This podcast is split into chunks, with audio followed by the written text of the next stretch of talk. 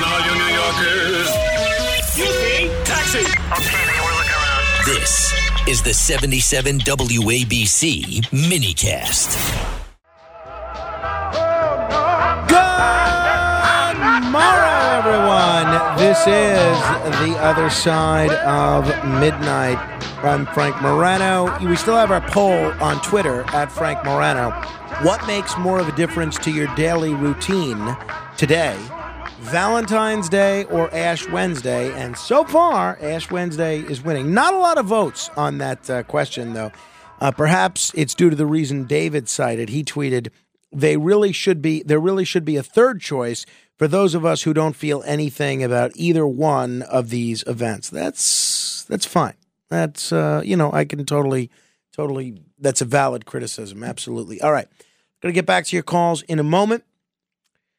Here's a story uh, from a couple of weeks ago that I don't know if you saw, but I wanted to bring it to your attention because I do find this somewhat concerning. Maybe this is just the nature of the beast.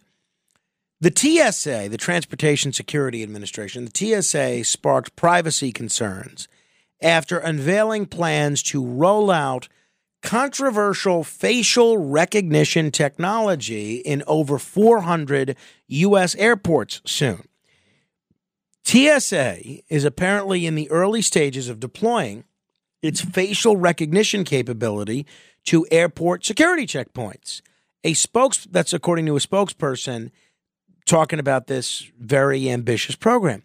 They explained that the cutting edge technology serves to both enhance and expedite the screening process for passengers. Dubbed CAT 2 machines, these automated identification systems accomplish this by incorporating facial recognition technology to snap real time pictures of travelers. They then compare this biometric data against the flyer's photo ID to verify that it's the real person. These CAT scans, gee, I can't get away from these freaking cats. These CAT scans enable traveler use of mobile driver's licenses, thereby improving the security experience. That's what the TSA is saying. The TSA currently has 600 of these CAT 2 units deployed at about 50 airports nationwide, and they're planning to expand them to 400 federalized airports in the future.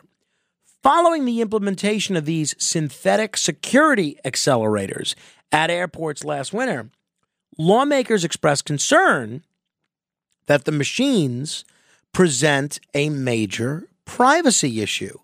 Oregon Senator Oregon Senator Jeff Merkley. The TSA program is a precursor to a full-blown national surveillance state. Nothing could be more damaging to our national values of privacy and freedom. No government should be trusted with this power. What do you think? I um I'm a privacy advocate. I'm a civil liberties guy. I don't love them taking scans of my face either. So it's going to take a while before this mass rollout comes to fruition.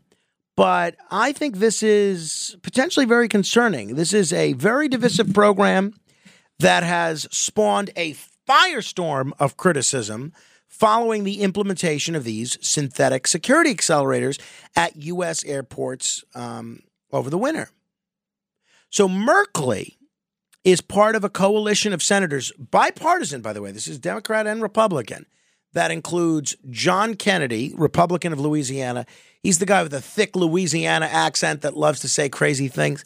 Ed Markey, uh, Democrat of uh, Massachusetts, Roger Marshall, Republican of Kansas, Bernie Sanders, Independent of Vermont, who aligns with the Democrats, Elizabeth Warren, Democrat of Massachusetts, and they collaborated on something called the Traveler Privacy Protection Act. And um, the TSA is assuring the public that automated ID checks aren't mandatory and that the data won't be used for purposes other than screening passengers. So the technology, according to them, is completely voluntary. And according to the TSA site, travelers who decide not to be scanned will undergo a manual ID check by the TSA agent at the podium. And as far as these privacy violation implications, they declared that the technology is solely used to automate the current manual ID checking process and will not be used for surveillance or surveillance or any other law enforcement purpose. Let me go on record as saying I don't believe them. I think it absolutely will be used for both surveillance surveillance and law enforcement purposes. Um, they say TSA is committed to protecting passenger rights, civil rights, civil liberties, and ensuring the public's trust as it seeks to improve the passenger experience through its exploration of identity verification technologies. I think I think this is a load of hooey. I, I, I think this is terrible. And look, these cons- the, these facial recognition technologies are becoming more and more prevalent everywhere, and not just at the airport. Concerns about this facial recognition software they've popped up everywhere. In December, Rite Aid, which I think is now bankrupt, but Rite Aid was banned from using the technology for five years to settle charges with the Federal Trade Commission that it falsely flagged thousands of customers as potential shoplifters. You see, that's what I'm a, I'm worried about with this. I'm worried that um, you know I'll be trying to go through the airport, trying to hop on my flight, and they say, "Hey, sorry, uh, you look a lot like uh, Joey D'Angelo, the mobster." Nope, sorry, you can't uh, can't fly.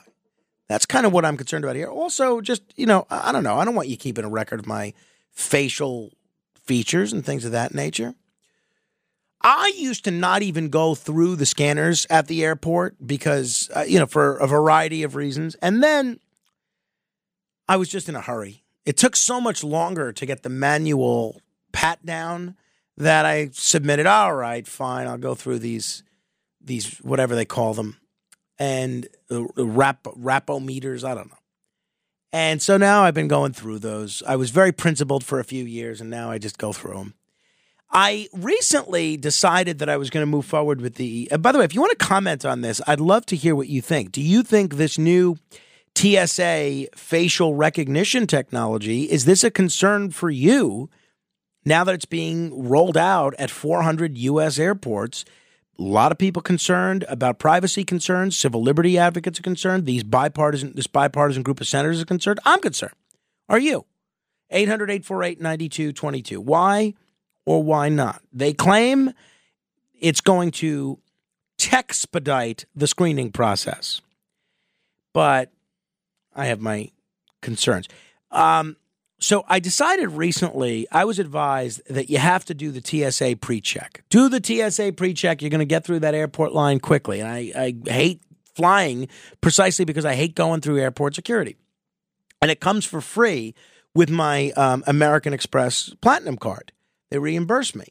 So I signed up to make an appointment for this. And then I, I tell my wife that I'm going to get the TSA pre check. And she was upset with me because I didn't ask her if she wanted to do it. She said, Most of the time you fly, you're going to fly with Carmine and me. What are you going to do? Speed through the security line while we're waiting there for 45 minutes? Meantime, I was thinking of the last two times that I flew without her one to Atlanta and one to Hawaii.